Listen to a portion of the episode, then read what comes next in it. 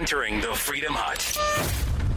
Will this finally be the end of the impeachment charade? Plus, Elizabeth Warren releases her plan to criminalize disinformation. And then, how about this? A felon in Iowa convicted of sex crimes as a man, no longer deemed a threat because of a gender change. We're going to get into all that and so much more coming up. This, this is the Buck Sexton Show, where the mission, Your mission is to decode what really matters with actionable intelligence. One small step. Make no mistake. America, great. You're a great American again. The Buck Sexton Show begins. Former CIA analyst, former member of the NYPD. He's a great guy. It is Buck Sexton. Now. Hey everyone, and welcome to the Buck Sexton Show. It's Madison Gesiotto here in the hut today for Buck Sexton in New York City. Thank you so much for being with us today, and we have a lot to get to, but you know, I got to start with impeachment. This might be the world's driest impeachment trial ever. The ratings are down. We've heard it over and over again. Why? Because no one is watching. It's a joke, and, and the American people know that.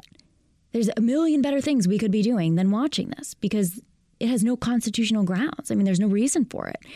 And everybody recognizes, I mean, even many Democrats that I talk to have recognized the fact that since the day this president was elected, the do nothing Democrats have devoted all their time and their energy to trying to remove our duly elected president from office. Nancy Pelosi, Chuck Schumer, Adam Schiff, they've all lied since the very beginning. And of course, their behavior is despicable, but it's no surprise because, as we've seen time and time again, the elitist left and the mainstream media have not only continually smeared President Trump, but they smeared his supporters. Buck talked about this yesterday in regards to the Don Lemon CNN clip. They're totally out of touch with the American people. And I really wonder if some of them have even read the Constitution. But, you know, we, ha- we have to get real here. Why are they doing this? Their actions are out of fear fear of knowing that not one of their Democratic Socialist candidates has a chance to beat President Trump in November. And we watched President Trump's defense team, including Pam Bondi, dismantle three days of the Democrats' case in just two hours, correctly pointing out, of course, the lack, total lack, of qualifications for Hunter Biden to serve on the board of Burisma, while he meanwhile got paid tens of thousands of dollars a month. Insane. Imagine if this was Donald Trump Jr., what they do to him. Uh, Pam Bondi, of course, also referenced a uh, clip of Joe Biden antagonizing Ukraine to fire the prosecutor who was looking into corruption or to lose a billion dollars in loan guarantees from the Obama Biden administration. Uh, and I have one question, you know, isn't that quid pro quo? Exactly what they want to accuse President Trump of.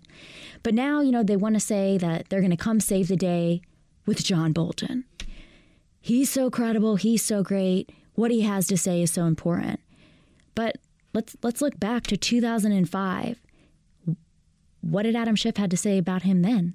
Let's check out this clip the president, uh, and that is nuclear terrorism. Uh, Mr. Bolton has been AWOL. He's more focused on the next job than doing well at the last job, and particularly given the history uh, where we've had the politicization of intelligence over WMD, why we would pick someone uh, who the very same uh, issue has been raised repeatedly, and that is John Bolton's politicization of the intelligence he got on Cuba and on other issues. Why would we would want someone with that lack of credibility? I can't understand. Why would we want someone with that lack of credibility? I can't understand. This is Adam Schiff, 2005, talking about John Bolton. Well, if you think that's too old, let's take a listen to Adam Schiff in 2018 in clip three, talking about John Bolton once again. Well, I think Bolton is not only a bad choice, uh, it's honestly difficult to consider a worse choice. This is someone who's likely to exaggerate uh, the dangerous impulses of the president towards belligerence, uh, his uh, proclivity to act without thinking, uh, and uh, his his love of conspiracy theories. Theory, theories. Um, and I'll you know just add one data point to what you were talking about earlier. John Bolton once suggested on Fox News that the Russian hack of the DNC uh, was a false flag operation that had been conducted by the Obama administration. Uh, so you add that kind of thinking to Joe diGenova, uh, and you have another big dose of unreality in the White House. Uh, so the Bolton appointment really scares me on Iran, on North Korea, uh, on feeding this kind of conspiracy thinking about, uh, about the president.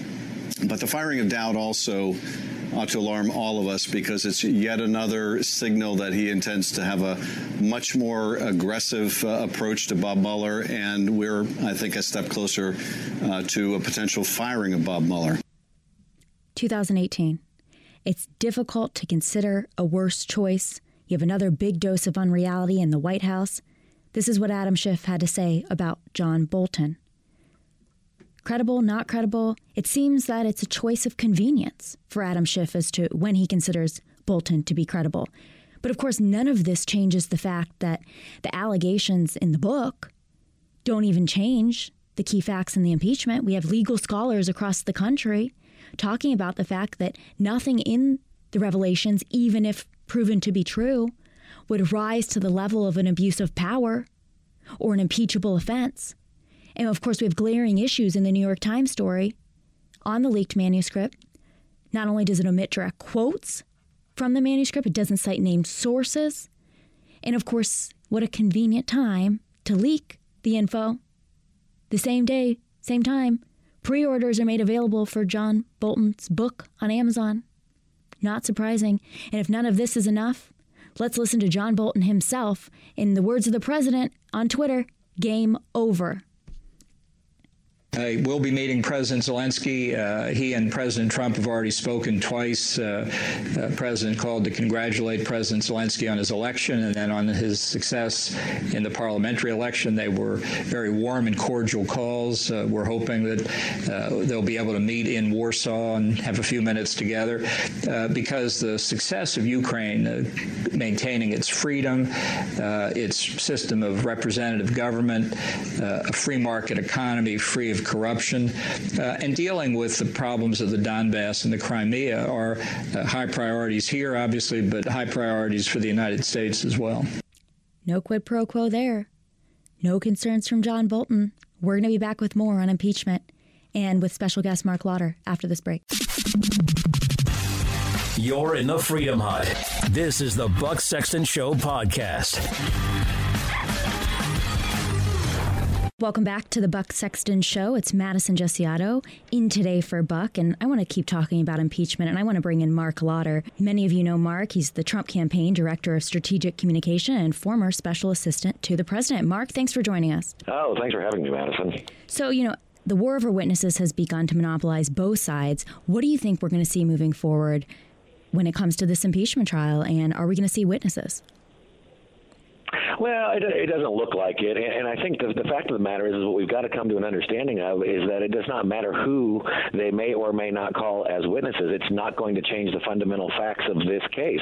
That we've read the tra- we've read the transcript. There was no quid pro quo. The Ukrainians admitted there was no pressure. The aid was released, and there were no investigations announced. And there is no witness that could be called that's going to change any of the fundamental facts of this case.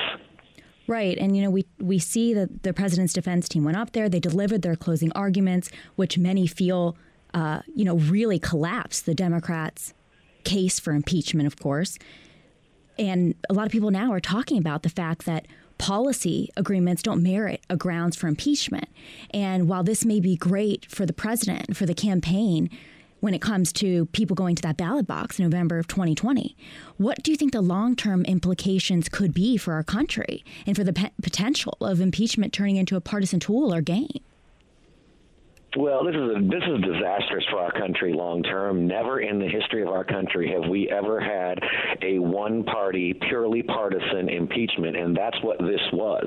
Despite the fact that in the 90s you had Democrats saying you couldn't have a partisan impeachment, you even had Nancy Pelosi last spring saying you can't have a one-party impeachment, and yet here we are. I, I think you know it's not only Nancy Pelosi, Adam Schiff. I think you know Thelma and Louise joined the squad, and they took took this party right off the cliff. And it is a dangerous precedent that they are setting here.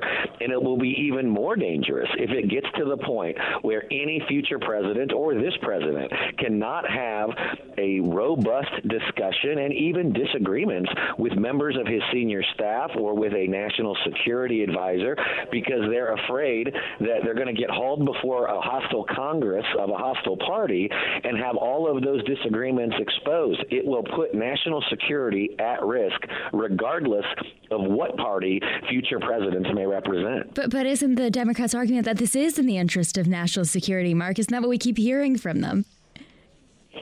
Yeah, apparently it was such a national security threat that they had to wait 30 days to even turn these impeachment articles over, and that they could not use the tools at hand. I mean, as much as they're talking about complaining about witnesses, they didn't subpoena these witnesses, and they didn't want to avail themselves of the courts to decide on the president's right of executive privilege and having these conversations, which is something that presidents of both parties, going back to the foundings of our republic, have defended. Uh, I mean, it just shows you that if it weren't for double standards, the Democrats wouldn't have standards at all. Sure. And, you know, the polls continue to show, Mark, that Americans are broadly opposed to impeachment while the support for the president continues to grow. And so, you know, as the Democrats' impeachment sham continues, and, and, you know, we're not quite at the end yet, but I think one of the things to note here, and maybe you can touch on this a little bit for our listeners, is the scrutiny of the Bidens' corrupt family business practices. I think that's finally increasing. So this, you know, may have had uh, backfired more than the Democrats had expected, you know, especially just days before we head into the Iowa caucus. It really is backfiring, and and for good reason. I mean, the American people, you don't have to know all the fine details, but you can understand when the sitting vice president of the United States is leading policy discussions, and his son is getting paid by whether it's Ukraine and or China, and now we're coming out and we're finding that there were even more sweetheart deals for the members of the Biden family involving his brother and getting land deals and contracts which he was not qualified to get. There's been other members of the family that have now just recently been exposed of also getting sweetheart deals. And the American people get that. They realize this stinks. We wouldn't tolerate a city council person who's getting their family paid on the backside while they're making these official decisions. And we shouldn't hold, we should expect the same thing that it's wrong for the then vice president of the United States and someone who's running for president to get those same sweetheart deals. And to put a fine point on this, you know Biden is in trouble when they've actually had to come out and say, well, it, now if we if he's nominated or if he wins, we won't do that anymore. Right, of course. And, you know, when you, we look going back to impeachment and, you know, what, how this has all kind of come out when it comes to the Bidens, we see even multiple Democrats, of course, in swing states coming forward saying they're undecided on the president's guilt. And they may even come over and vote with the Republicans, Joe Manchin of West Virginia, Kyrsten Sinema of Arizona, Doug Jones of Alabama. How do you think this is going to play out? And, you know, give, give our listeners a preview of what you think the next steps and, and the conclusion of this impeachment hearing and, and trial is going to be. Well, I think there's no question that he will be exonerated by the Senate, and and, and there's a very high likelihood that just like in the House of Representatives, in the Senate you will have a bipartisan vote of no. Uh, I don't see any Republicans crossing over, uh, which means that this will have been entirely an engineered Democrat hoax that has been rebuked by bipartisan votes in both houses of, de- of, House, of Republicans and Democrats saying no. And so I think that will obviously serve as a strong platform. We've seen the president's polls numbers going up, impeachment numbers going down, and there is not a single person on this campaign uh, with for President Trump that wanted this to, to go this way. We'd rather talk about the issues, the economy, rising paychecks, but since Democrats went down this path, you can be assured that we're going to defend and maximize it to the most that we can. And we're seeing it. Hundreds of thousands of people are crossing over and signing up to volunteer and to donate. And you could look at that rally we just had the other night in New Jersey, of all places, deep blue New Jersey, most requested number of tickets ever for a presidential rally. And when we looked at the data even further, a quarter of the people who were there were Democrats. I mean, that shows you this this president is bringing new people into the party. It's one of those reasons why I think, combined with the fact that you've got a self-avowed socialist and communist sympathizer in Bernie Sanders who's leading their ticket, I think every state in the union is now in play with the exception probably of being the People's Republic of California. Right. And you know when it when it comes to this impeachment, what do you think the effect is going to be that it has on the election. We're obviously seeing a lot of energy very far out from November for the president at these rallies, which we covered uh, on the first just a few days ago. what do you think that ultimate effect's going to be? And, and do you truly believe that the Democrats are only doing this because they know they will lose in November? And we have American people, of course, very irritated with that because they see this and they see the Russian collusion hoax the same way. This is time and taxpayer money that's been wasted with no result or direct benefit to the American people. Well, I think the American people are seeing it, and I think that's one of the reasons why the president's support is rising to the highest levels we've seen since he's taken office in multiple polls. And uh, the Democrats know that they're in trouble, and yet you have to wonder because you've got crazy Maxine Waters and others out there who are saying we're not done, we're going to impeach him again. I mean, they're already talking about going down this path, knowing they're going to lose this impeachment, and openly talking about impeaching him again. I mean, this is just going to be a never-ending cycle. They wanted him impeached from the day he was elected, and they're not going to stop until the American people remove them from power in the House of Representatives and also send this president back to the White House. And before we close out, Mark, you know, I want to ask you a question. We're going to be talking a little bit later in the show about the chance of a brokered convention for the Democrats. Obviously, you look at at who's on the ballot for them in these primaries and then going into the Iowa caucus. Uh, it doesn't seem like any of these candidates could beat President Trump. Uh, do they recognize that? Do you think they're going to go to a brokered convention? Is there even anybody out there that that could even you know compete in November against this president. I mean, when we see the economic numbers and we see the promises made, promises kept uh, from 2015, 2016, all the way till now, hundreds of promises that have been kept. Do you think there's anybody out there, and could the Democrats uh, even even try to pull something like that this summer? Well, it, looks more and more likely that they might uh, because you, you do have Bernie Sanders who's leading in the polls, and now you're seeing a lot of the DNC and the mainstream uh, Democrats coming out against him because they're afraid it's almost like 2016 again, where they're trying to gang up and keep him from getting the nomination, but they can't agree on who should get the nomination. And it's very possible that they could go into a brokered convention, but regardless, we we really don't care which one of them comes out of their nominating process. They're all going to have endorsed such radical policies as taking away people's private health insurance, eliminating the energy independence that our country has now achieved, and that's going to drive up people's utility bills. They're talking about eliminating millions of people's jobs and just telling them, well, you can learn to code. I mean, that's not how right. we work in America. No, uh, so all. it will be fairly easy for us to take on whichever one of those crazies actually comes out of their nomination, and uh, we're fully prepared to uh, to go to battle uh, against them. Mark Lotter, thank you so much for joining us. We're going to have more on the 2020 elections coming up on the Buck Sexton Show. Thanks for listening to the Buck Sexton Show podcast. Remember to subscribe on Apple Podcast, the iHeartRadio app, or wherever you get your podcasts. Hey everyone, and welcome back to the Buck Sexton Show. It's Madison Gesiotto here in the Freedom Hut, filling in for Buck Sexton today. Uh, and I want to talk 2020. I want to talk about the Democrats, the potential of a brokered convention, and of course, who's surging but Bernie Sanders. Take, we're take a look at these poll numbers. I'm, I'm looking at the Real Clear Politics average right now. Uh, nationwide, we're still seeing Biden up in most of the polls over Bernie just a little bit. Uh, CNN poll, though, Bernie is showing up by three. But we're only a few days away from the Iowa caucus, and we're heading into New Hampshire shortly after that. And right now, we're, we're seeing Bernie Sanders surging. We're seeing him leading in Iowa. We're seeing him leading in New Hampshire.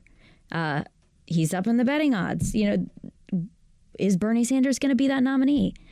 And who who else is rounding out that top five nationally? Well, we have Biden and Bernie, the only ones in the 20s. Behind them, down at around 14%, Elizabeth Warren.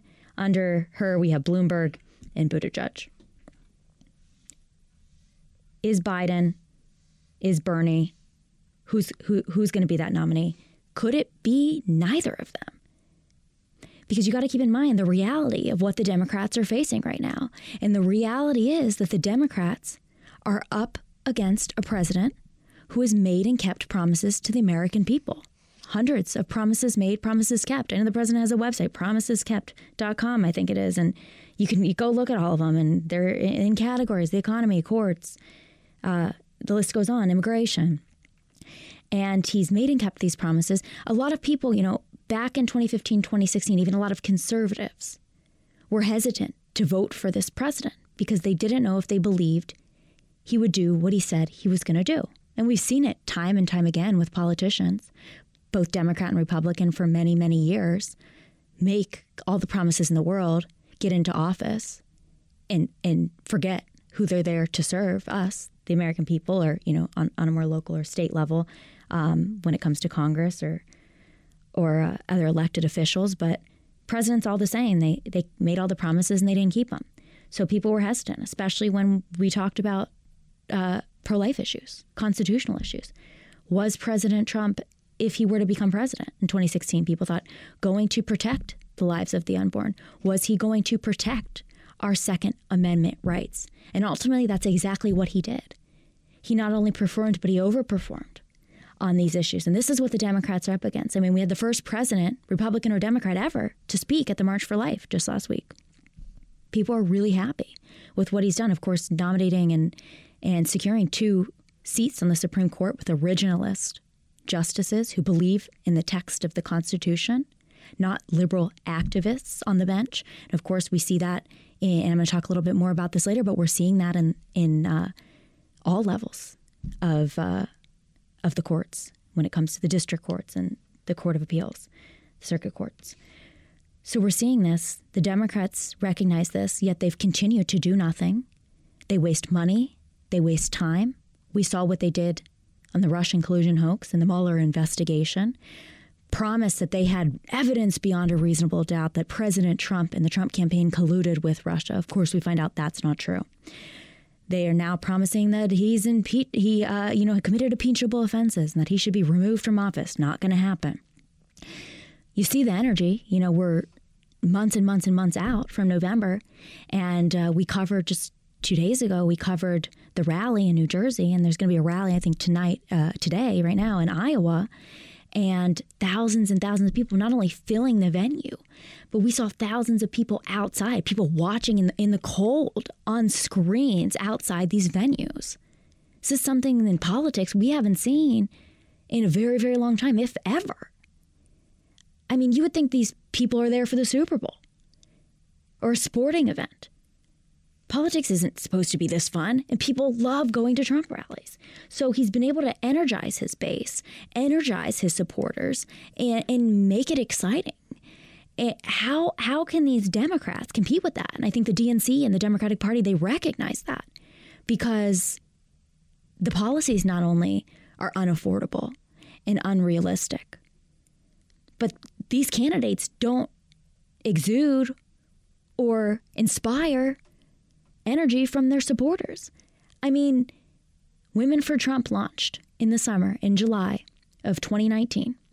The president wasn't even at the launch, and there was over a thousand women, completely maxed out capacity to, to be there for this. Some of Joe Biden's events, where he's at the events himself, there's 30 people. I mean, how can you compete with that? And we saw Hillary struggle with this, of course, in 2016. And it's something that the Democrats have to face. And so they recognize that they're going to have to do something because none of these candidates are going to be able to beat President Trump.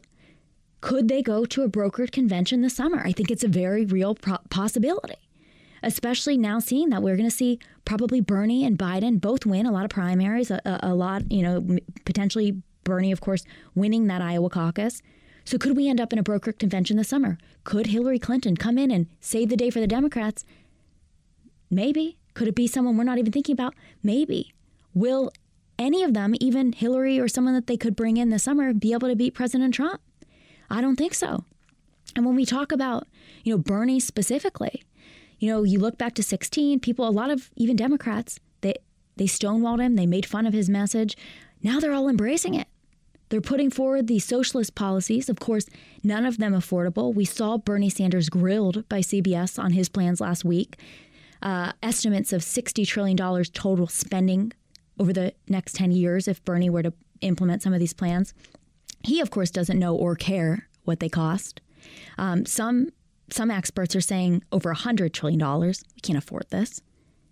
Medicare for all, a climate plan, forgiveness of student loan debt, free college tuition, and of course, the best yet, free health care for illegal immigrants. And it's not just Bernie, it's Biden, Steyer, Warren, among others, talking about this. And we saw them raise their hands at, at the, I think, the first debate or second debate, saying that, you know, they support this. Um, but the funny thing is, So they want to say, you know, Bernie's not part of the swamp. That's what his team wants to tell you. Uh, you know, he's always held these positions. Uh, you know, I, I want to play this clip, clip four on Bernie, where he definitely didn't hold this position previously. So that gets us to the immigration issue. If poverty is increasing and if wages are going down, I don't know why we need millions of people to be coming into this country as guest workers who will work for lower wages than American workers and drive wages down even lower than they are right now.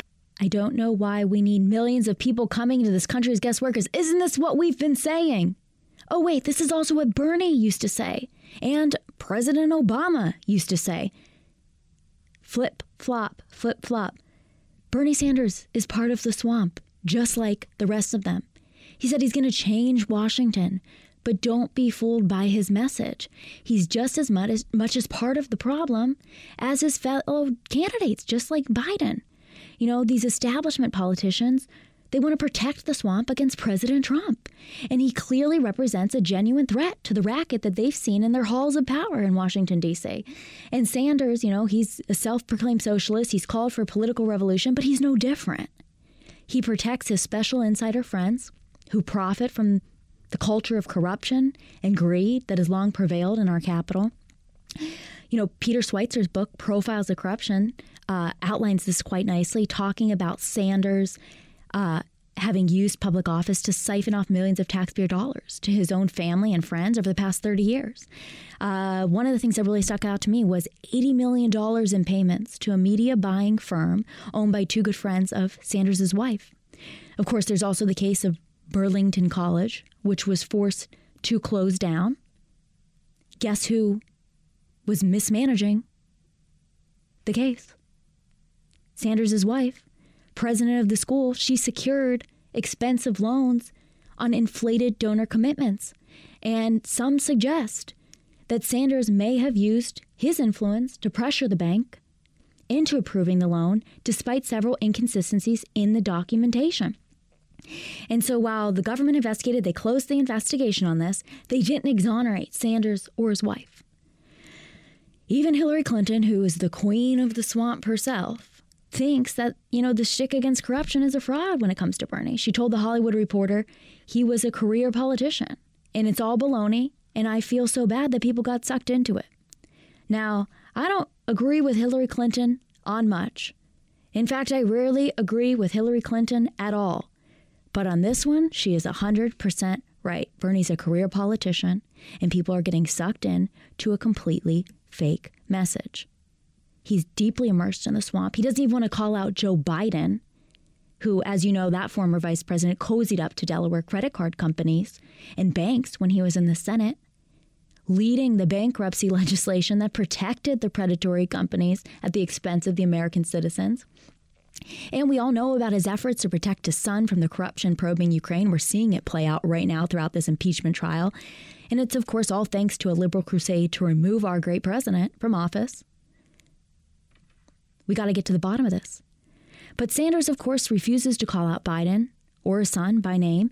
He insists that, you know, on many occasions that Biden's not corrupt. And he, he even repudiated his own supporters that called out Biden for obvious ethical shortcomings. And even if you wanted to say Sanders is trying to avoid appearing too critical of his Democratic opponents, the timidity makes it clear that he could not be counted on to confront the corruption from the White House. And what do we want as American people? We want to see the end of the corruption. And our nation deserves better. Our president's been fighting. He's been fighting for us on this. This is something that Democrats and Republicans let simmer for far too long. It's time to put the fire out. We can't afford any more corruption in Washington, D.C. The time's now. There is no more time that we can waste letting more corrupt career politicians go to Washington, and I don't just mean for the presidency. We need to be keeping an eye on this when we vote for Congress as well. But Bernie Sanders is definitely part of that swamp, and he's no different than the rest of them. You know, we're going to have more on this and so much more when we're back on the Buck Sexton Show. You're in the Freedom Hut. This is the Buck Sexton Show podcast. Welcome back to the Buck Sexton Show. It's Madison Gesiotto in today for Buck Sexton.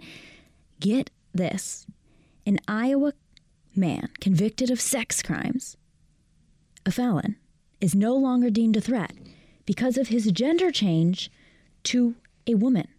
So the officials in Iowa have determined that a convicted child molester is to be released from incarceration. They explain that the offender's reduction in testosterone levels from his transition from a man to a woman puts the individual at a lower risk of reoffending. And people in Iowa are furious and and I'm with them. This is insane. It's something that I don't think 10 years ago we would have even imagined.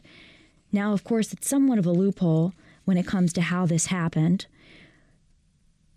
But people are speaking up about this. So, a spokesperson for the Attorney General's office says, you know, they don't believe that they have evidence sufficient to prove that Josie Smith, which is the man's now female name, which used to be Joseph Matthew Smith, has a significant chance of reoffending. So they talk about those hormone levels. Um, now, he's he she's going to be released from confinement, but the costs for the motion to dismiss the case are going to be taxed to the state and paid for by the people.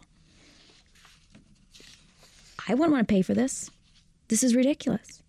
Now, there's one thing somewhat positive in this, and that's the fact that Smith is still going to be subject to strict sex offender reporting requirements for those that commit these crimes. But is this a loophole that people start taking advantage of? Anytime that you commit a sex offense, you're going to change your gender and get out of prison? I want to keep an eye on this story. And while this really bothers me, there's something out that else out there that's really bothered me. Uh, Super Bowl ad of abortion survivors. Take a listen to this clip we have of the ad. Will you look me in the eye? Can you look me in the eye and tell me that I shouldn't be alive? Can you tell me that I didn't deserve to survive? One reality binds us together. One event we all share. One choice tried to steal our lives. But we survived. We are the survivors of choice. We are the faces of choice. I am the face of choice. I am that choice. If that doesn't pull at your heartstrings, I don't know what does. It's an ad from the pro life group Faces of Choice, and they're calling out Fox Sports for allegedly refusing to approve the ad that they wanted to run during this year's Super Bowl. I'm actually heading down to the Super Bowl this weekend, uh, but for all those that are going to be watching from home, they're not going to see this ad. Faces of Choice submitted the ad to Fox didn't hear anything. They were originally told by Fox that they would receive word on whether or not their application had been accepted by October. Of course, no answer was given. They were repeatedly stonewalled. The ad was submitted in July. And Gillett of, of the Faces of Choice group says she thinks it's clever what they're doing. If they directly said no, then they could say this, of course, is asinine. Look at the suitable ad that Fox rejected. But they didn't directly say no, and she's claimed that they've ignored them, wasted their time, and refused to give an answer to avoid having to run the ad. Abortion survivors, once again, being ignored. It's not the first time we've seen this. And we've seen the discrimination not only against abortion survivors, but against the pro life movement. This is something that many of you know and I've talked about on Buck Show that I experienced as a law student at Ohio State, even receiving threats of violence and threats of rape and death because of my views on abortion. And it's rampant in Hollywood. It's rampant in, in the television industry. There's no respect or protection for the lives of the unborn. It's something we've been working towards. We need to see a change in. I'm disappointed that we're not going to see this ad on Sunday. And I think they should keep, keep speaking up about this because I can tell you right now, we're not going to sit back and let this happen. It's simply unacceptable. We'll be back for another hour of the Buck Sexton Show right after this. Thanks for listening to the Buck Sexton Show podcast. Remember to subscribe on Apple Podcast, the iHeartRadio app, or wherever you get your podcasts. Hey everyone, we're back for another hour of the Buck Sexton Show. It's Madison Gesiotto here in the Freedom Hut, filling in for Buck Sexton. You know, we're going to be talking about the economy. We're going to be talking about millennials and socialism, the coronavirus, and more. But first, I want to bring in a special guest we have with us in this hour, Kayleigh McEnany. She's the Trump 2020 campaign press secretary. She's the former spokesperson at the RNC and a Harvard Law graduate. Kayleigh, thanks so much for joining us. Hey, thanks for having me, Madison. You know, I want to talk to you about women for Trump. So this Boston Globe article comes out a few days ago, uh, and they they quote a woman named Alice from Michigan, and she talks about you know they ask her about the prospect of, of a female president. And she says, you know, it would make me so excited to vote for a woman for president. I do think I'll see one in my lifetime, and as the mother of a daughter, it would especially thrill me. But of course, as as we hear all across the country, Alice didn't vote for Hillary Clinton in 2016. She voted for Donald Trump in 2016, and she's expecting to vote for him again. And when they asked her why, she said, Hillary is an elitist Democrat who doesn't care about women like me. She wondered if liberal women would even be willing to vote for female candidates like Nikki Haley, Ivanka Trump, or Condoleezza Rice if you know th- these were to be candidates in the future. Is this something you're hearing on the campaign trail when you talk to women? Absolutely. I mean, she makes a good point. Look, if you are a, a person who cares about issues that women care about, which I would argue are the full panoply of issues, um, but but specifically issues like childcare, um, paid family leave, and issues that motivate new moms, for instance, you can't help but look at President Trump and see he is the most pro-woman president we've ever had. The results don't lie. And, um, and, and I have to pause you there, Kayleigh, because you're a new mom yourself. That's so right. you understand this, you know, better than anybody right now uh, as to why women are thinking about the future of this nation and why they're thinking about who's going to produce the most prosperous future for their children. Exactly. And on an issue like paid family leave in particular, uh, which Ivanka Trump has heralded uh, and President Trump has pushed forward. 2.1 million federal employees now have access to it. It's so important. I know more than ever with the 10 week old how important it is uh, to be able to be with your young one. Um, and now more women, uh, more families have access to that because of this president. And so I think conservative voters around the country, conservative women, look and say, hey, we'd love to have a female president sometime, but we want the president who, impl- who implements results that best affect us and our families. And the answer is very clearly President Trump and none of the crazies over on the Democrat side. Absolutely. And, you know, since all the way back in 2015, uh, there's been this narrative out there coming from the mainstream media and coming from the Democrats that President Trump doesn't support women. And as a woman uh, who's worked, you know, obviously with President Trump, I, have talked about my experience as to why I don't believe this is true. And it certainly hasn't been my experience. But I'd love for you to tell our listeners a little bit about your experience working for the president uh, and how he su- supported you and other women on, on the campaign trail. Yes, he absolutely does. You know, he's someone who truly listens um, and takes counsel from all those around him. If you notice, uh, the people he's put in power are, are women, are Kellyanne Conway and Sarah Sanders, Stephanie Grisham, all throughout the White House on our campaign, uh, the same thing. You know, he's someone who he really listens when you talk to him. He'll ask for your opinion. He asks about your family. Uh, he truly cares about the individual um, and has chosen to empower women all throughout the White House in the campaign. Um, he's someone who is completely demonized by the media, but you know, I can tell you firsthand, as you can, Madison, that he's truly um, a great guy who truly is motivated by working for the American people um, as the Democrats pursue impeachment. Yeah, you know, and as someone who supports women, President Trump has has made it a focus to, of course, make policies and, and push policies that make the lives of American women better. And so, since Inauguration Day in 2017, uh, what do you think have maybe been a few of the highlights of what he's been able to do uh, outside of what you mentioned earlier to benefit women in this country?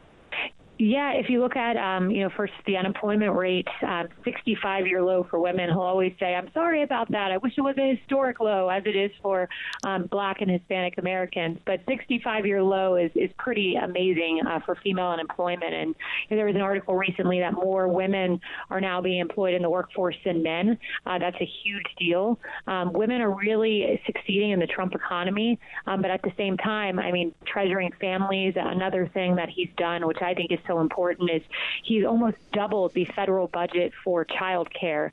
Uh, so for women in low income communities who we all know child care is exorbitantly expensive, um, daycare or, or, whatever you choose to pursue, um, and for him to double the federal budget to help low income women uh, pursue their, their working professional goals, but also uh, to have access to child care is a very big deal. I mean, those are just a few. Uh, there's many more uh, that the president has accomplished. Yeah, and there's so many more. And one of the things I think the president has taken pride in is the fact that he's someone who stood up for the forgotten man and woman of the United States of America. And so not only has he been there and, of course, supported women, but but he's helping everybody rise. He's made the country a place where businesses and families can succeed uh, people off of food stamps, once again feeding their families. There's, you know, that's that's priceless. Uh, you've been traveling the country, and you were, I think, at the rally uh, a couple days ago, and and in Iowa today. What are you hearing? What are you seeing? I mean, it's incredible the energy I think that we're seeing when it comes to people at these rallies, not only filling the venues, but thousands of people watching from outside. And you've posted some really great videos talking to some of these people that wait for hours, sometimes days, uh, to see their great president. Uh, tell me about what you're seeing out there across the country. Yeah, you know, it was amazing, Madison, because I do go to every single rally um, and beyond that, other events like bus tours and speeches. So I, I really do get to see a wide array of voters in the United States and talk to them.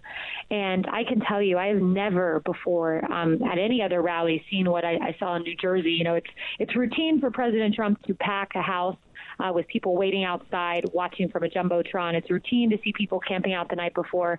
Uh, but what has not been routine is in a deep, deep, deep blue state like New Jersey to see literally thousands of people in sleeping bags the night before the rally. I, I showed up and it was just so evident. You could feel it that something's going on in this country. Uh, maybe a 1984 type landslide like Ronald Reagan had, where that map was just redder and redder and redder.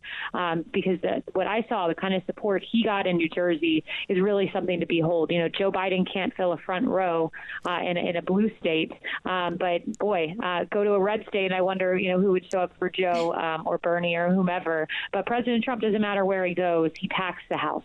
And you mentioned a little bit earlier about impeachment. Do you think part of this is a result of the way the American people feel about impeachment, about the Russian collusion hoax, about the waste of taxpayer time and money uh, that's that's been spent in Congress? I have no doubt that that's the case. Uh, it's the contrast. You know, we just saw the president sign the USMCA, a huge deal, ripped up NAFTA, and he negotiated a better deal with Canada and Mexico. And you contrast that with what we then saw, you know, split screen of Adam Schiff up there, the House managers trying to take down a sitting president, overturn the will of the American people. Uh, the contrast couldn't be more evident. And this impeachment proceeding, I think it just put a lightning rod through the Trump base. I also think it's added to the Trump base. I think there's more Democrats coming over, more independents coming over. Um, our polling shows how vulnerable congressional Democrats are uh, who are in districts that President Trump won after their impeachment vote. So there, there's something going on. Impeachment certainly um, has been a motivator for the Trump coalition.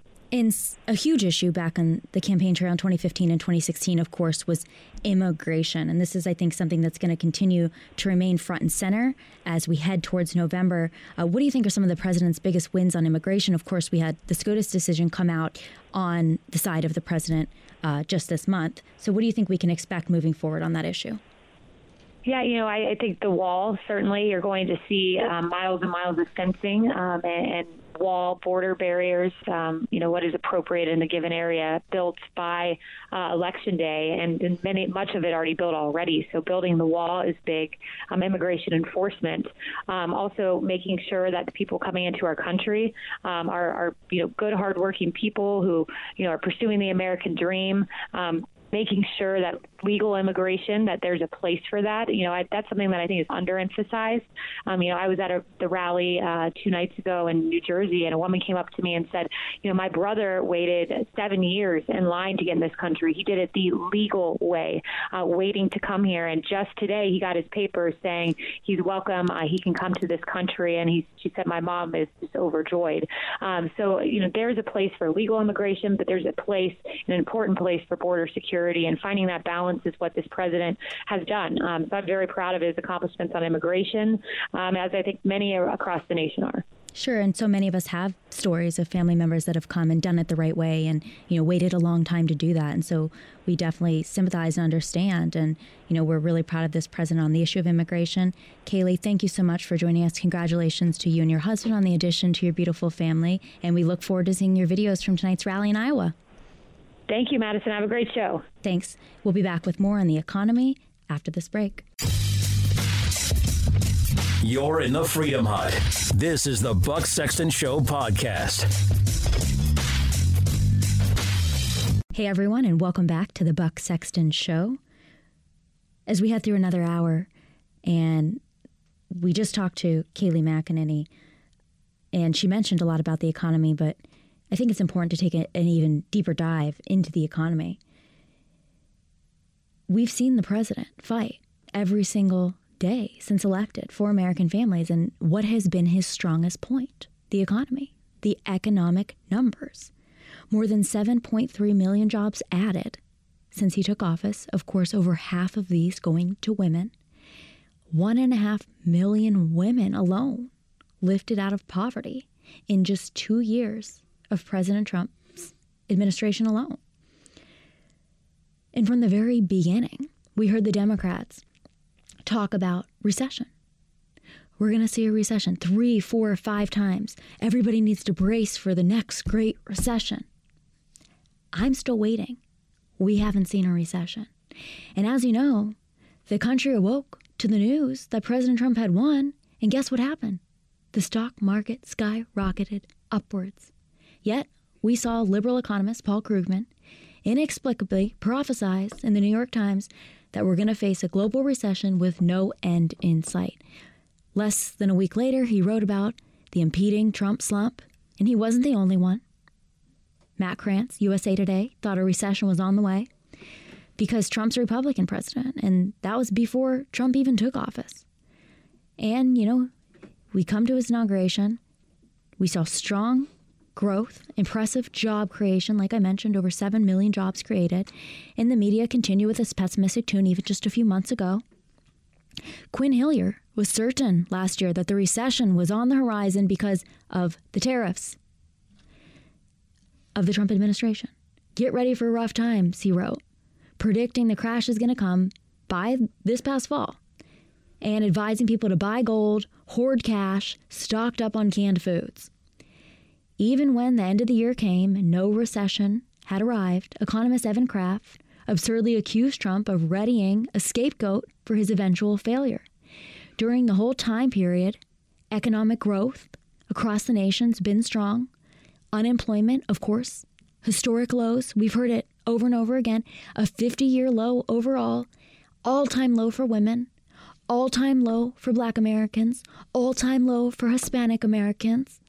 Wages are growing at the fastest rate in over a decade.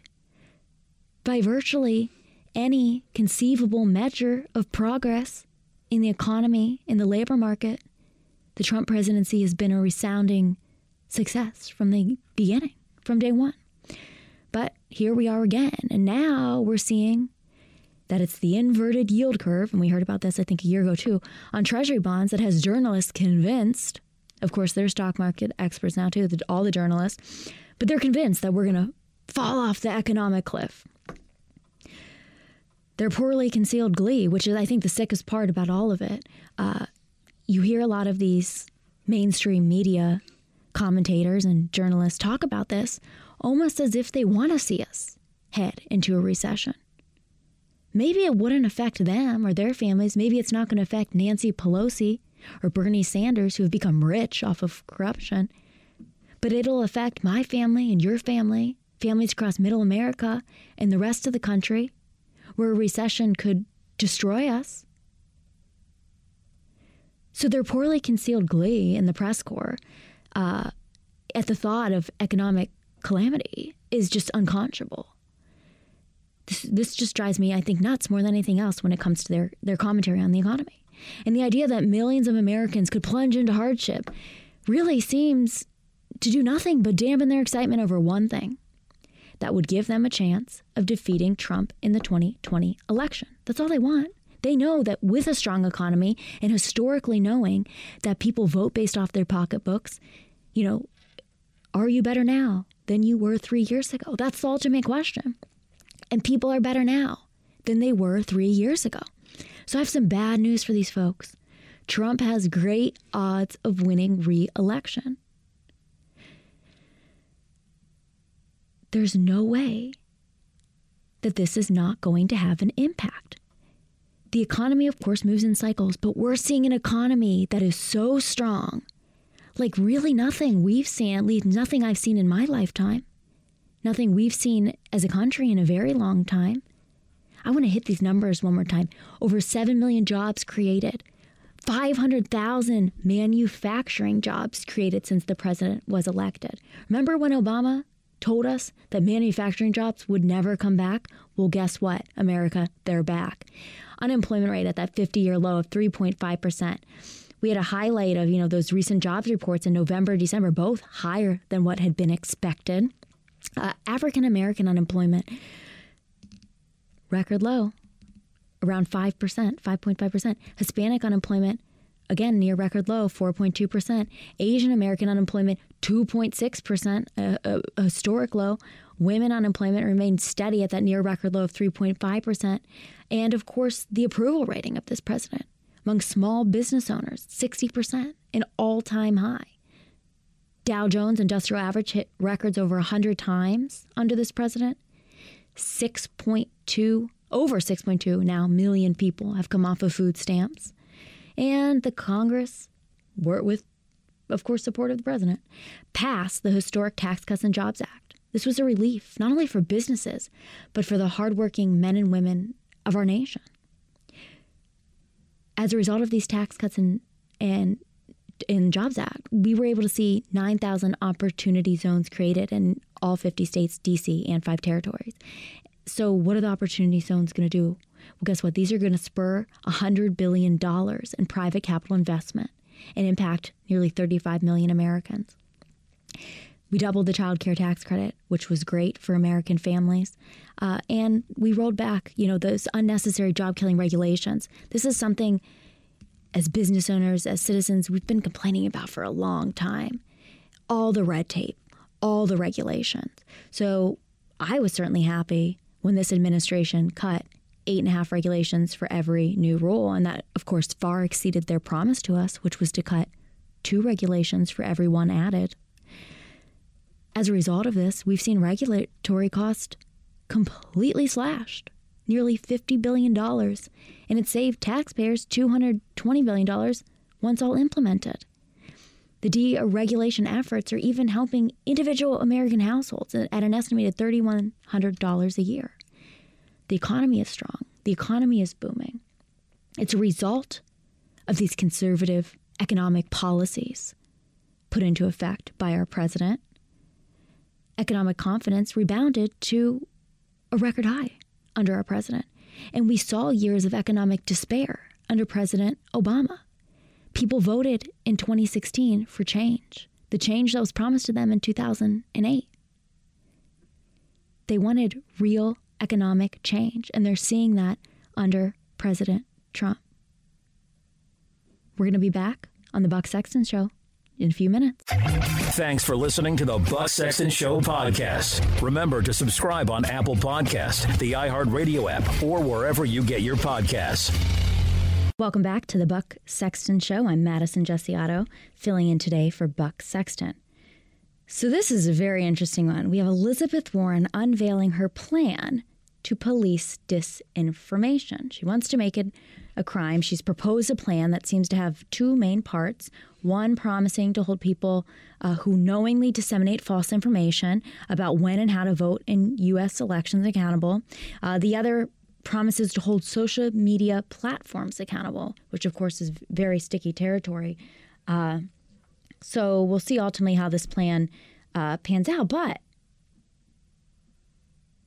what's rich about this?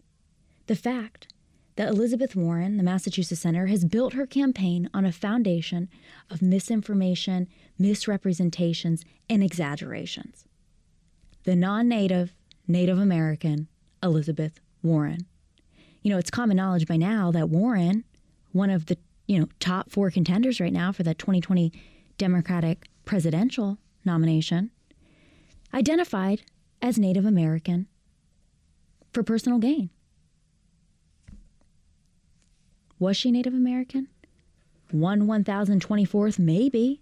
Not even a percent. She had zero experience in tribal life. Of course, this isn't her only misrepresentation, but let's let's take a listen to this clip of her apology for this one in clip 9. I want to say this.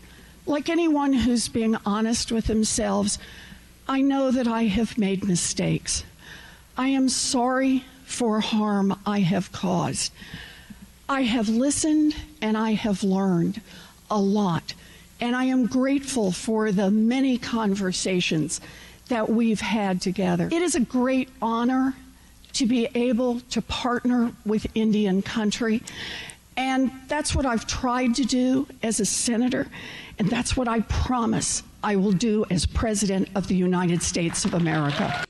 You know, it still blows my mind that this didn't completely sink her in the Democratic Party. It's like they don't even care.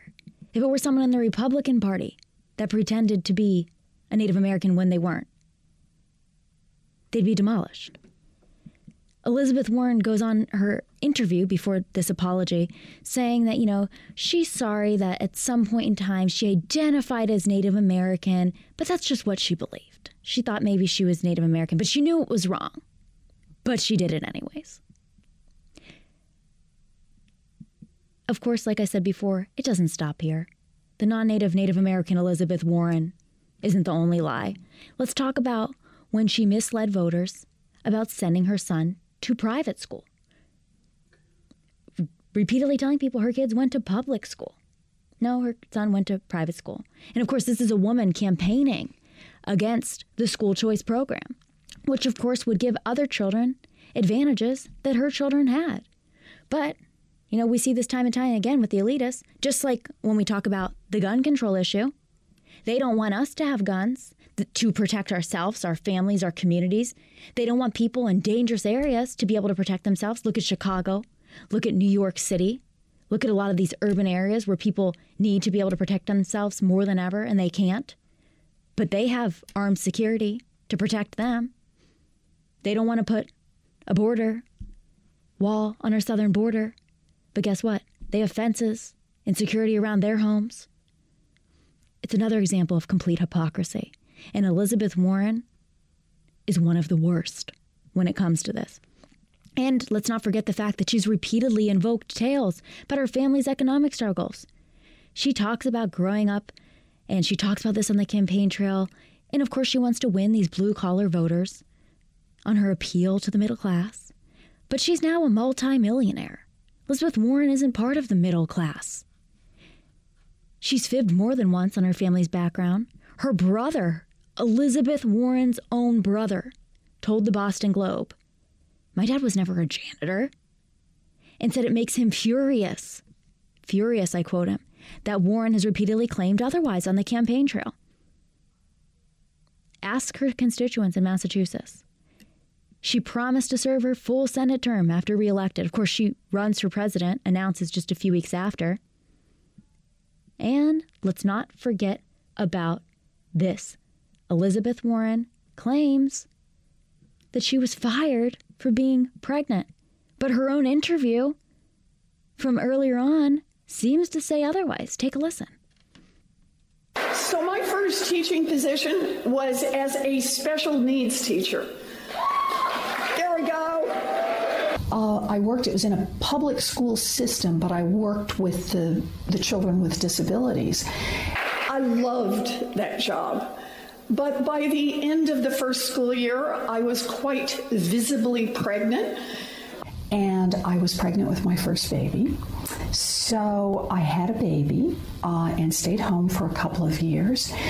And I was really casting about, thinking, what am I going to do? Um, and uh, my husband's view of it was stay home. And the principal didn't invite me back for the next school year. And um, I did that for a year.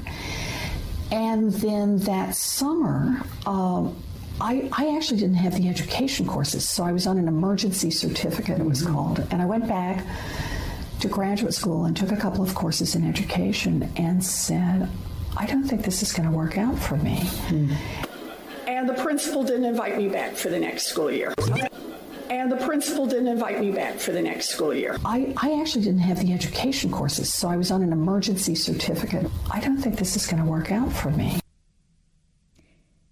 Elizabeth Warren, fired for being pregnant. Doesn't sound like that was the case. You heard her in her own words. What is she going to do? Her husband told her, stay home. And then she says she didn't have the courses. She had to go back to school.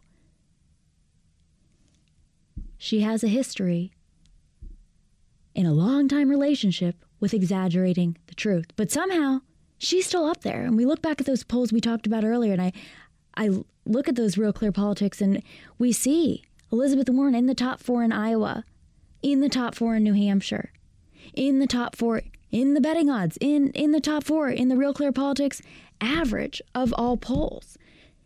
It's unreal the hypocrisy on the left. Because again, if this were someone on the right doing the same thing, if this were Ivanka Trump saying she got fired from somewhere because she had been pregnant, they would destroy her. If this were any Republican saying they were Native American when they weren't Native American, it would be the end of, of their political careers. But somehow, Elizabeth Warren has nine lives in the Democratic Party. It's just not right. We're going to be talking about some more hypocrisy when it comes to millennials and socialism after this break. You're in the Freedom Hut. This is the Buck Sexton Show podcast. Hey everyone, welcome back as we finish out the second hour of the Buck Sexton Show. I'm Madison Gesiotto here in for Buck Sexton in New York City.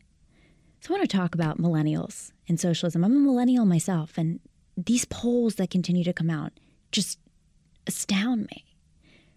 Pew recently put out a poll where a third of young Americans say other countries are better than the United States.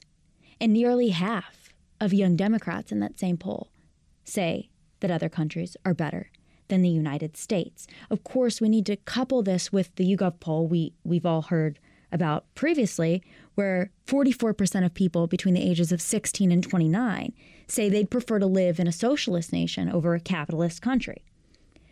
But of course, these people don't even know what socialism is. In the YouGov poll, only 33% of respondents were able to accurately define socialism. Here in the United States, 70% of millennials say they'd vote for a socialist candidate. The reality is this socialism leads to destitution, it leads to misery. Socialism has killed millions and millions of people worldwide. Yet you have people like Bernie Sanders out there. And of course, as you know, he's surging, as we talked about before. We see those poll numbers.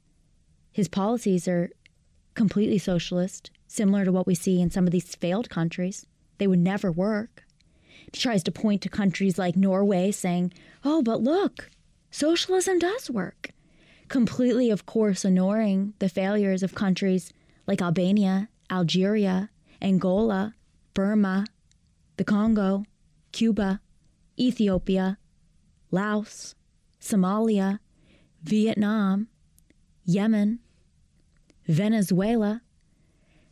I mean, Bernie Sanders and all millennials have seen the effects of socialism on Venezuela. We've seen the people who have been devastated by socialism in Venezuela with our own eyes, with news coverage just over the past year. Socialism is not the future of this country. We've heard our president say many times that we will never be a socialist country. And while, of course, this remains true, I don't believe we're ever going to become a socialist country.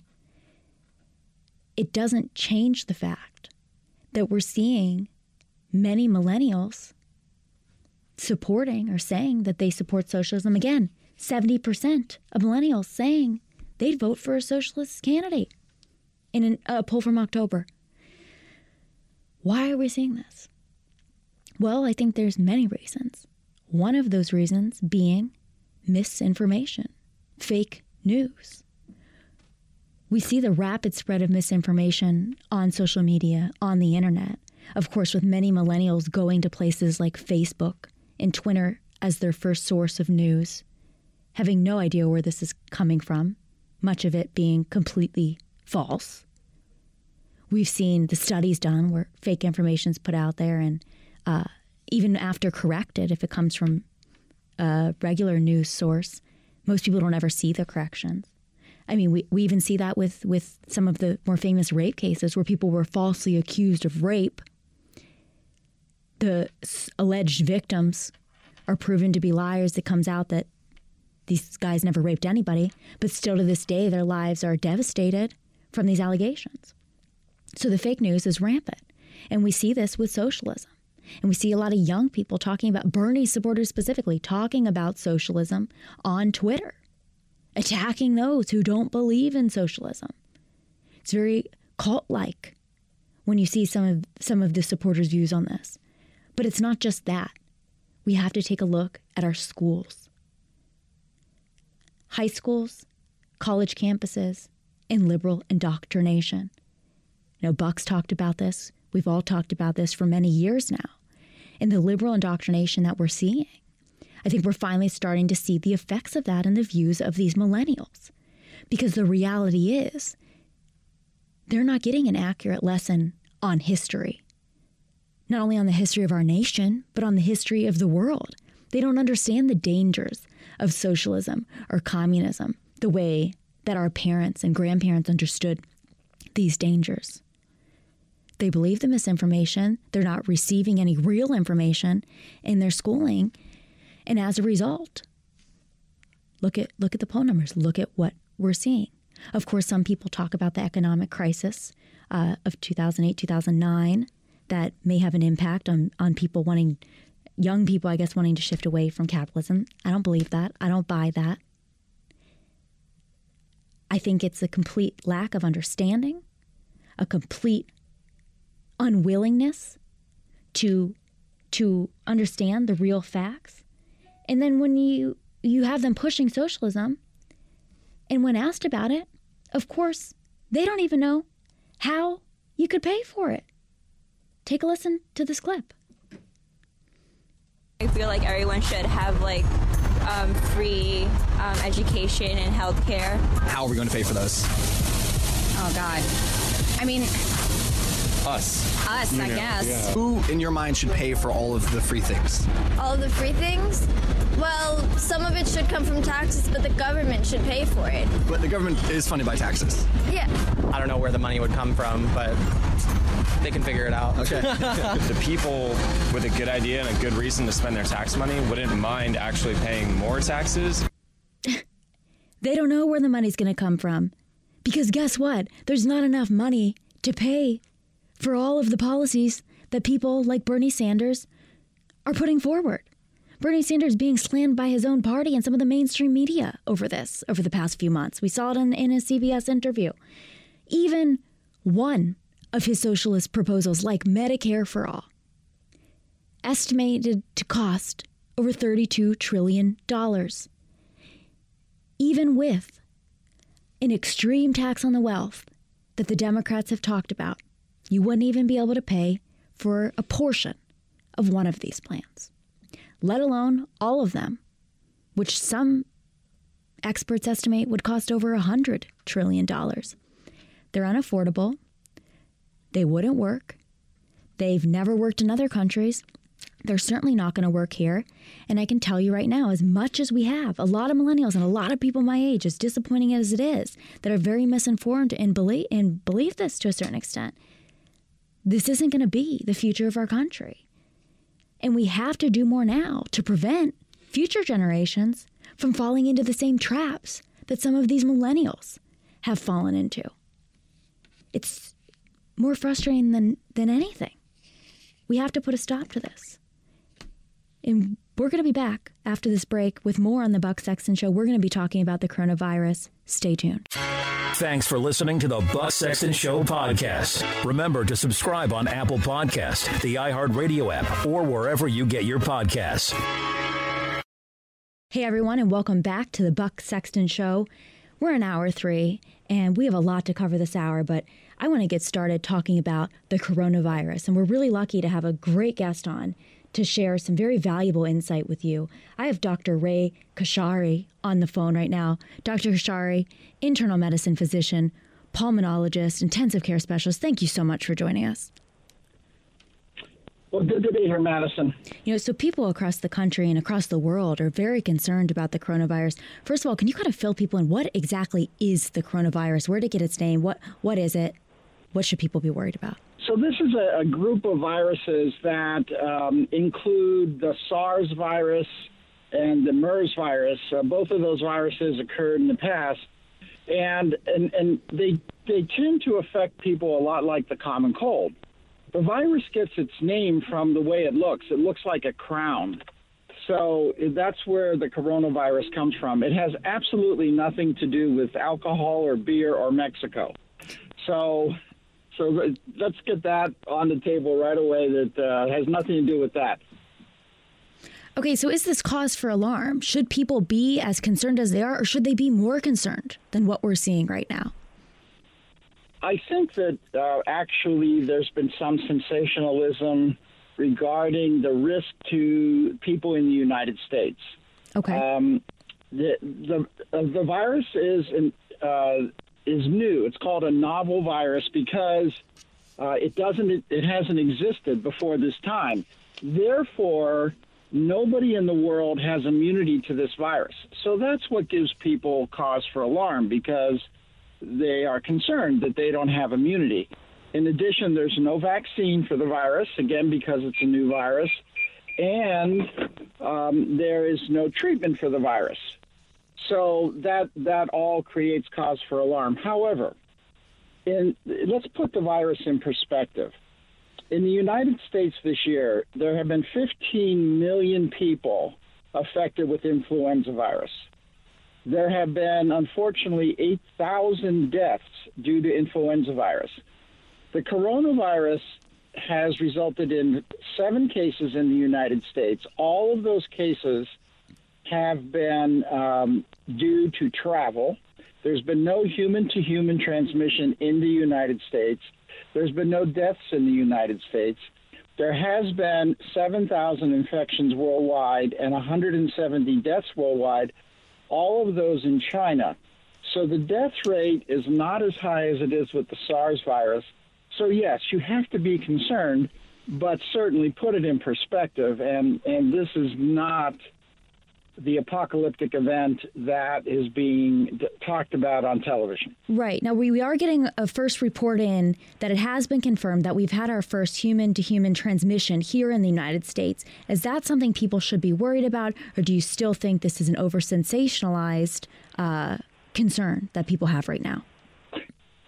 Well, human to human transmission is obviously the pivotal thing to be concerned about because that that is uh, that implies the virus has mutated to that point, and it also implies that the virus has a high degree of, of, of contagiousness. So um, that's obviously a concern. And the reports out of China uh, that medical the medical personnel are getting the virus that is also a concern. And the reason that's a concern is that um, medical personnel in general are very careful in terms of their technique. So when it's spread like that to medical personnel, it implies a higher degree of uh, contagiousness than, for example, the common cold or something like that. Right. And when we mention China, and we've seen that they've closed down an entire city in one of the largest quarantines we've ever seen, they have a news blackout there. Obviously, the, the news is evolving daily on this. Uh, but do you think China is being 100% honest about the number of cases they've seen? Or do you think there's a chance we'll find out that they're not giving us accurate information here in the United States? Well, they did not give us accurate information with the SARS virus, and that was a problem. Um, but we we think that they've kind of learned from that, and that they're they're being more accurate with this. Now there are reports that they delayed acting on this, uh, and and th- those delays may have been related to the kind of way medicine is practiced in China. I guess uh, one of the health officials said that he had to get permission from the central authority to actually, you know, put into place some of the quarantine and to tell the world about it. Uh, you know, I'm not in position to comment on that. Um, obviously, we we are depending on China to give us an idea about the incubation period, which is very important, and uh, to give us an idea of the death rates and so on.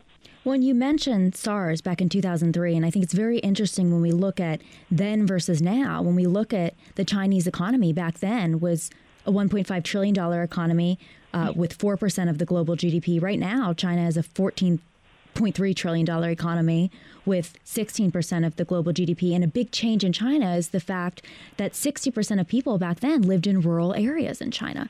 Now we're seeing a 60% urban Chinese population.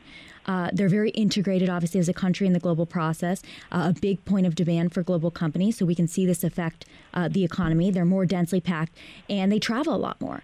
80 million passenger journeys by air in 2003 compared to 660 million now. And when it comes to air travel, uh, people in the United States and across the world are, are very concerned about potentially contracting the coronavirus. Uh, what specifically, when it comes to air travel plans, should people be aware of or uh, do to protect themselves? Well, of course, first, I would not go to China right now. I, I don't think that makes any kind of sense. Um, when you get on an airplane, you you don't know what biomass has been on that plane before you got on it. And years ago, the planes used to sit idle for two to three hours before they reloaded them. Now they turn the plane over in 15 minutes. So that means that the viruses, the bacteria, anything that has been on that plane is going to still be viable. And that what that means is when you get on the plane, if you touch something, the virus is now in your hands. If your hands then touch your eyes, your nose, or your mouth, you have a chance of of uh, contracting that that virus.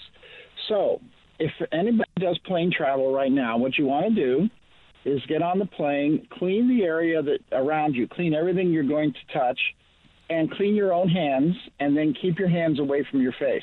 That's the best thing you can do right now.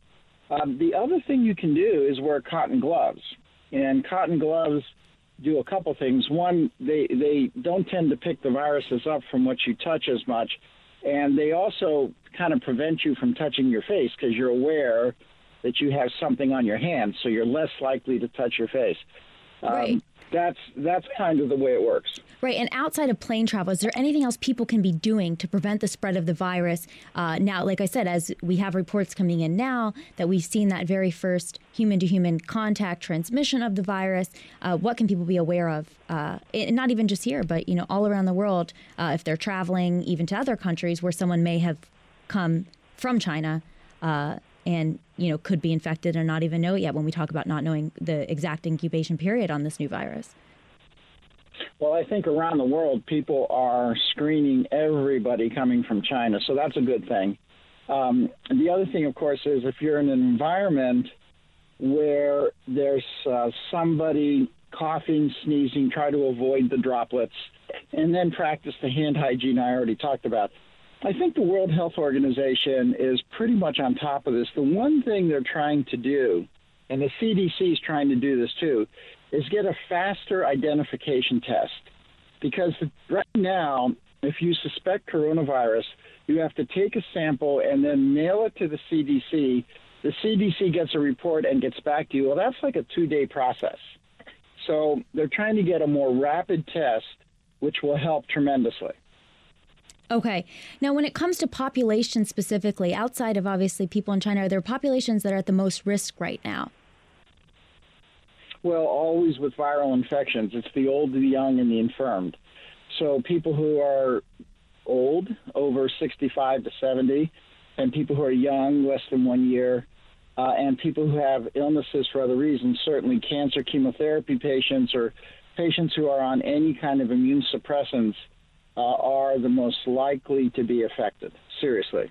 Okay, and when it comes to the vaccine that you mentioned earlier, obviously we don't have one yet, uh, but I understand there's human trials starting. How long can people expect until they may be able to go and get a vaccine for the coronavirus? Well, normally vaccines take months to years to develop.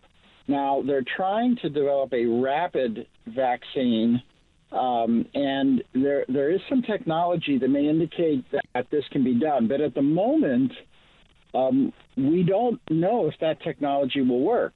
And generally, when you get a brand new vaccine, you test it to find out are there side effects and, and is the vaccine effective. Well, there won't be time for that. So uh, this is all very uh, new ground. Um, there's, they're trying to develop the vaccine within three to six months, and then they have to uh, they have to do some kind of testing to make sure that it's at least safe. So I don't think the vaccine is going to work. It's going to get us out of this. It may get us out of the next one, but it's probably not going to get us out of this one. And until we have a vaccine, uh, if young, healthy people are to get this, can they fight it? Oh, absolutely. Yeah, most of the people who get this particular coronavirus have a very mild illness. I mean, over 80% have an illness equivalent to like the common cold.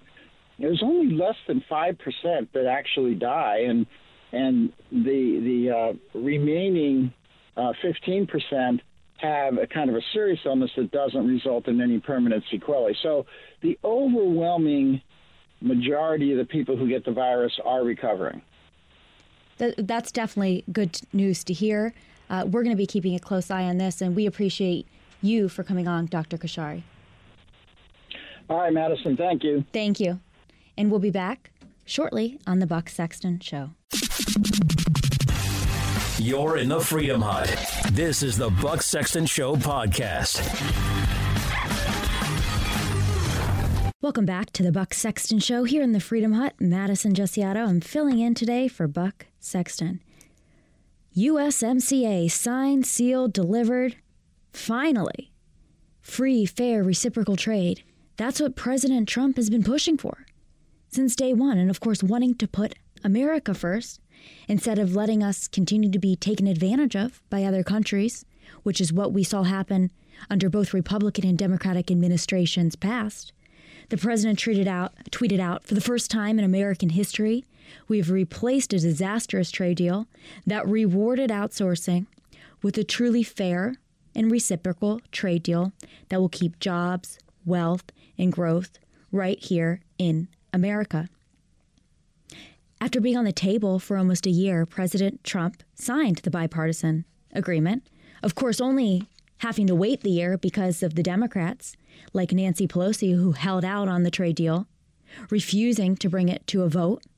And of course, who did, who did she hurt? The American farmers, the American ranchers, the American workers. That's, that's who paid for this. That's who she did this at the expense of. She didn't care. And of course, Nancy now wants to take credit, but it only took her 20 seconds of talking about this to start insulting the president. Take a listen to clip six.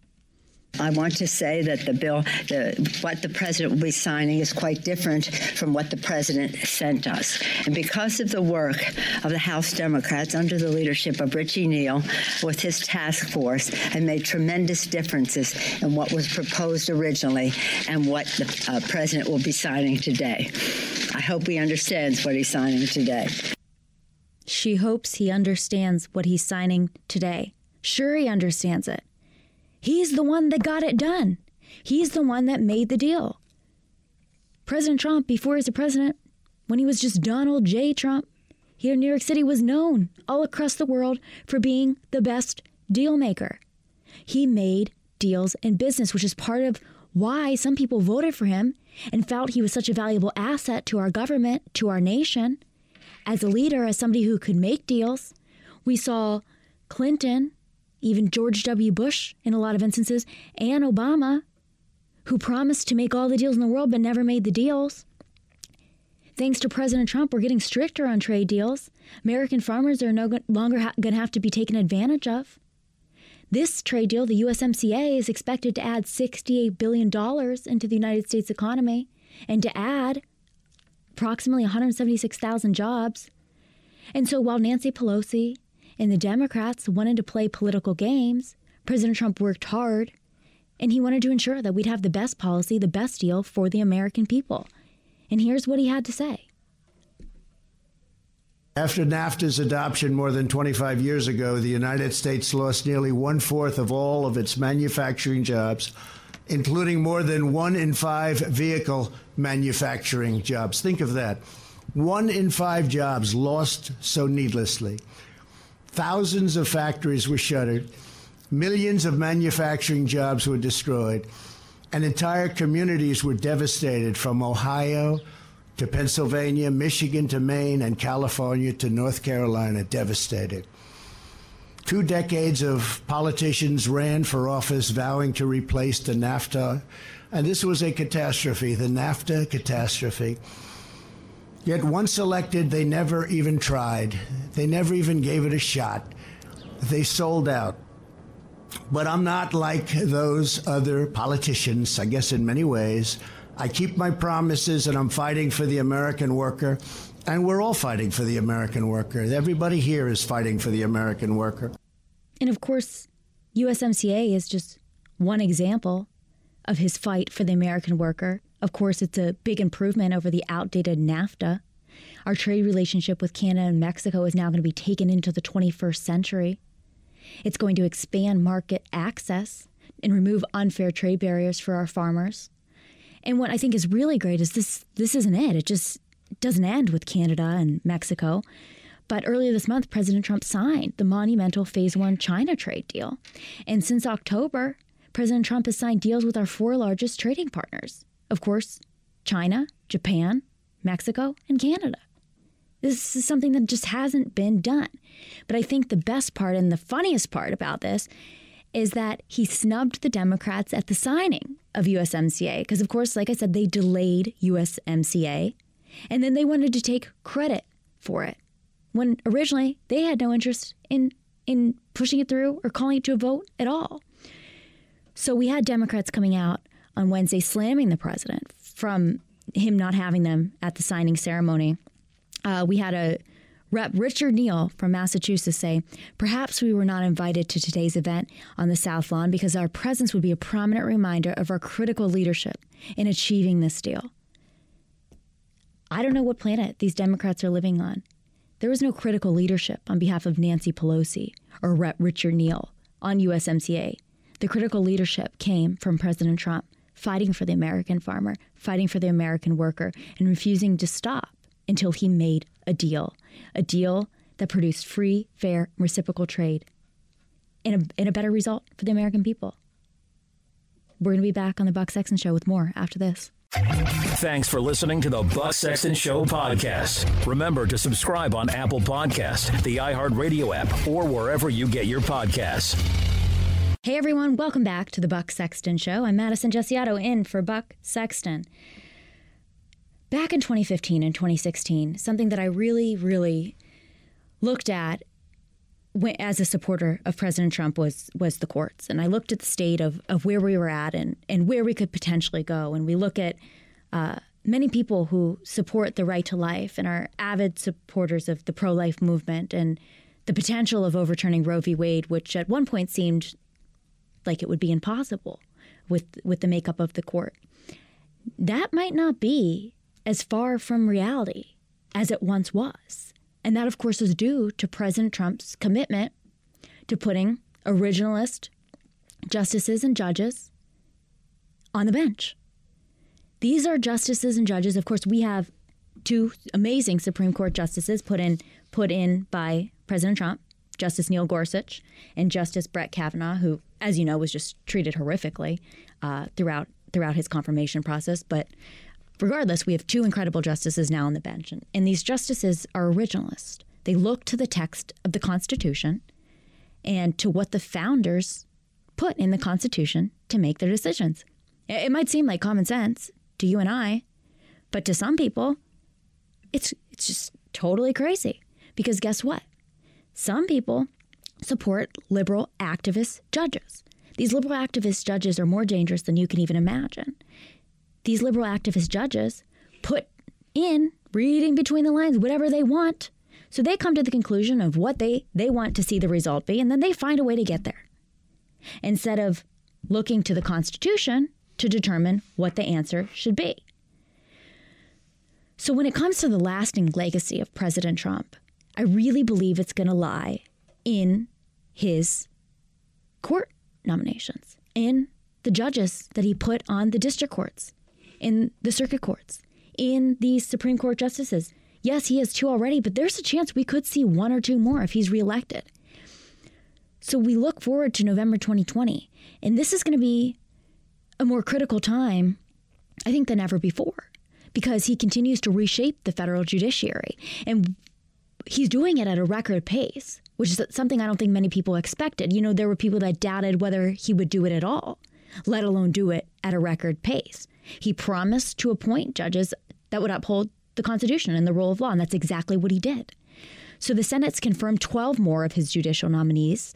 Uh, as I said, he's continuing to reshape that judiciary, which is critically important to us when it comes to the protection of uh, the First Amendment, the Second Amendment, the lives of the unborn, all of the things that we as conservatives and as patriotic Americans really care about.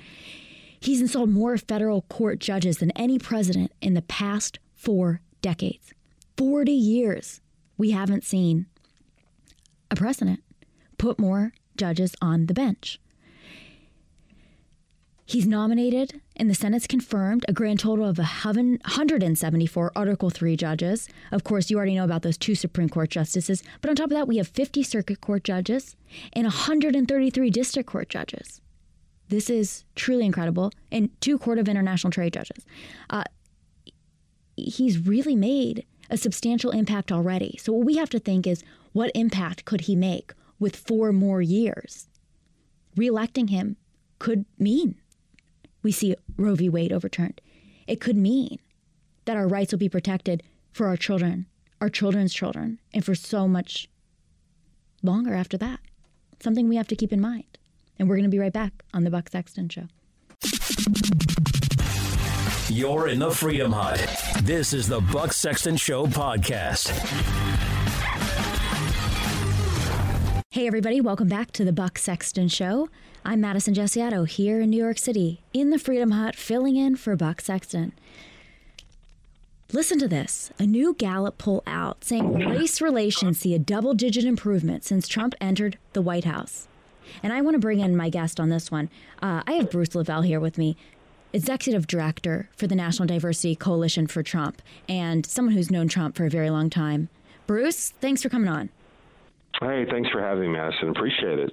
Uh, of course, we're happy to have you. So, you've seen this new Gallup poll out, and it indicates that satisfaction right. with race relations and the position of minorities in America have significantly increased since President Trump took office.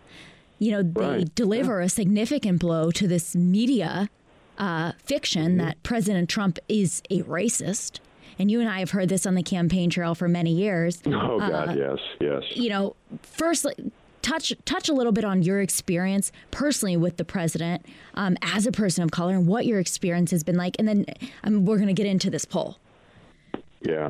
Well, yeah. Thanks for having me. You know, Madison's interesting because I, I feel like I'm like an expert on, on this subject because I've, you know, I, I uh, of course, you know, I'm like yourself. I've did a little over 400 shows, and probably two thirds of those shows from CNN, MSNBC, and or related to something race. So when I say expert, I think I am in that category. But you know, interestingly, I, re- I recall back in 2015 on the 26th floor, back in August, and I remember we were sitting at a round table, about about 100 plus folks that were attending. Um, 90% plus African American were attending, mainly pastors. Pastor Daryl was there, my my big brother from another mother, love him to death. Is that uh, I recall the president saying, well, at that time, Ken Trump saying, he said, you know, the disconnect, especially in the black community, is the opportunity and hope and jobs. And he says, when I get become president, I'm gonna I'm gonna uh, uh, be a champion in terms of getting that unemployment down. And watch this, Madison. And he said the other thing too is restoring uh, black wealth and generational wealth in these black communities. In other words, building small business, like some of the other other colleagues who have generational wealth through the business. This came out of his mouth, Madison, in 2015. And so, in terms of, uh, you know, like yourself, you know the president very well. I know him very well. And um, you know, I I was totally just out of you know just really upset the fact that the mainstream media and all the folks were trying to paint a narrative of him being a racist when he's not. So how does a man stay 40 plus years in the limelight for many years? Uh, Oprah actually telling him in 1989 you should run for president on her show. You right, know, we've seen that clip 40 go viral on, on Twitter. And yeah, and giving Jesse Jackson, you know, uh, uh, rental space for his 40 Wall Street in terms of his Rainbow Push Coalition, helping, uh, uh, you know, Al Sharpton with some of his uh, initiatives in, in New York. You know, the list goes on and on and on. Friends with uh, Herschel Walker, good friend of mine here in Atlanta. well, the narrative changed Yeah. for the media, Bruce. Yep. Did it not because of the fact that he was running for president, because of the fact that he was running Yeah. for president as a Republican? You know, I've always said it's interesting, Madison. The, the, the, the, one of the biggest voter suppressions out there in the land is to intimidate and persecute a person of color if they think anything outside of the Democrat Party. And it's a tool that's been used for many, many generations. Because, you know, I'm a lifetime Republican. I'm a Reagan Republican. You know, my first job uh, in the campaign in high school was stuffing envelopes for Ronald Reagan. So that's all I've ever known, and my dad and my granddad. And so, but I recall as growing through the, the George H. administration, the Reagan administration, when Bob Dole was on the ticket, of course, when uh, Clinton beat us, you know, it was always a constant persecution, intimidation, name calling if anyone of color even thought about the conservative movement or the GOP. So it was nothing new in that regards, but it, for some reason it was extremely harsh. You know, in 2016, I was like, oh my lord, where is this coming from? Is because they they saw there was an opportunity that when the president says, "What the heck do you have to lose?" You know, it was very profound. Right, it and you bring know, up a well, great point there because he's right. What, not only for minorities, but what did we have to lose as American people after eight years of economic disparity? It's the way I would describe it under President Obama. Yeah. And when we look at the survey fr- from Gallup, they demonstrate numerous categories in which the president has improved the lives Yeah. of of people in minority uh, Yeah. status. You know, compared to Barack Obama you know when he took office in 2017 here's all, all the ways that that life has gotten better. And of course some of those uh, being economic related and we know the economy's been strong uh, how, how do you think this has played an effect on the president's support um, and race relations when it comes to the rising booming economy? Well, you know, black folk are waking up in the morning, Madison, and there's there's like, you know what? I got a job. They're starting to see, especially here in Atlanta and parts of Charlotte and Tampa, where I'm starting to see black business flourish. You know, and you know, it, it, it gets down to this too. You know, when people are gainfully employed and they're taking care of their families and they're able to uh, support their families. they're off food That's- stamps Yeah, that's essentially uh, yeah. And and you know the thing is is that one thing I love about this president is that people never give him credit for. When he first came out and he was campaigning, he talked about how vital and important the faith-based community is. And he knew that's why he met so many pastors from different congregations, Methodists, Pes- Pres- you know, Episcopals, you know, Catholics, evangelicals. And I was there during the campaign just as well as you are. He knew that that was essentially the, the nucleus of success of the community, not government. He tells you that. Right. And we saw him, as I I mentioned earlier in the show, as the first president, Republican or Democrat, to ever attend March for Life and support the lives of the unborn, which, as you know, Yeah. we as Christians, Well, as you know, Catholics, it's, it's support. dear to me because I'm, uh, you know, I'm a, I'm, I was rescued from an orphanage. I think I sent you that article Yeah. that went uh, viral about when the president just says, you know, adoption, adoption, adoption. You know, I was in an orphanage and my, and I was rescued. So, you know, in terms of, I tell people when something is is a core issue in you, and you're hired to be, well, you're elected president or senator, or you're become a CEO of a Fortune 500 company, that core value stays with you. And the and the the great thing about President Trump is the consistency of saying, you know, this is how I am, and when I become president, this is how I am. There was no wavering. There's no changes, and, you, and he mocks and makes fun of like, well, I need to talk presidential and all that. And but basically, what he's saying is like he is making sure that he keeps the organic and authenticity of who he is. You know, it's kind of like you know, if I'm a Christian, which I am, if I get elected something, I'm not going to just like, well, now that I'm elected, I'm not a Christian. No, that's your value that comes with you. And I try to tell people, I don't understand why you didn't March for Life. I said because that's a core value. A core right. value doesn't change just because you get promoted or you get elected or whatever. And you need to understand now. Now, unfortunately, Madison, historically, the American people have been duped on both sides of the aisle, saying, well, now they're elected. I guess they have to change this way. And the President Trump's like, no, be who you are. And I admire that respectfully. Exactly. And, and he, you're absolutely he's right. who he is, 100% authentic. And that's, exactly. I think, part of why he's been so successful as exactly. president, as a candidate before he was elected. Um, and you know, we you mentioned something a little bit earlier, which I think was also reflected uh, in this Gallup poll, which we now, you know, of course, have these hard numbers on. When when the narrative, of course, is that this is not true, and that you know, minority Americans, black Americans specifically, hate the president uh, and that their lives aren't better. But the reality is, lives are better for many people. We talk about people feeding their families. We talk about people getting off yep. food stamps, getting jobs. People who, hardworking Americans who had been searching for jobs, Bruce, for many years that weren't able to get jobs. And so we look at yep. this report, and Gallup reports an increase in the position of blacks and other racial minorities, the distribution of income and wealth, and the opportunity for a person to get ahead through hard work. And isn't that the foundation? Yep of what our country was built on. That's certainly why my family immigrated to the United States. Is that is that not the case? Yeah, well, you know, it's interesting. Let's pivot on this for a second. How many presidents in the in the in the past had come up and well, I don't even know if they even cared or promised anything about as it relates to prison reform. Right. Now, there's there's no secret. Unfortunately, our our great nation has some some some wounds that we're trying to heal historically from what we've did, especially through segregation and some injustices as relates to our prison system and our justice system.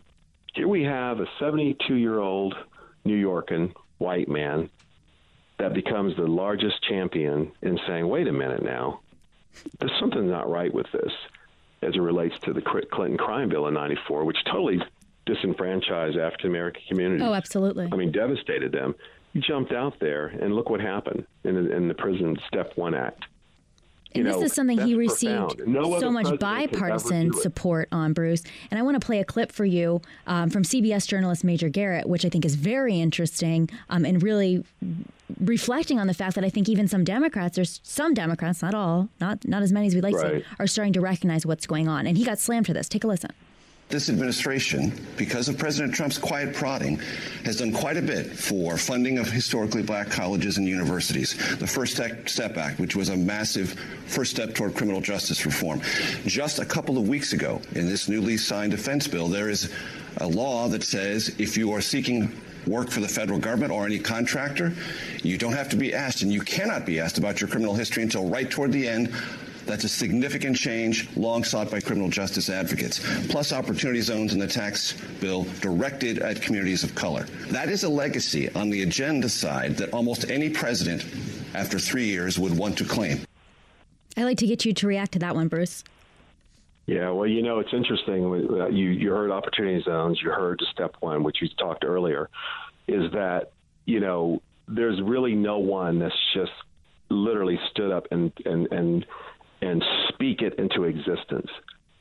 You know, a lot of times, you know, the this the the success for all of us in, in life is when our parents or someone speaks something into existence. The president speaks this into existence. What do you have to lose?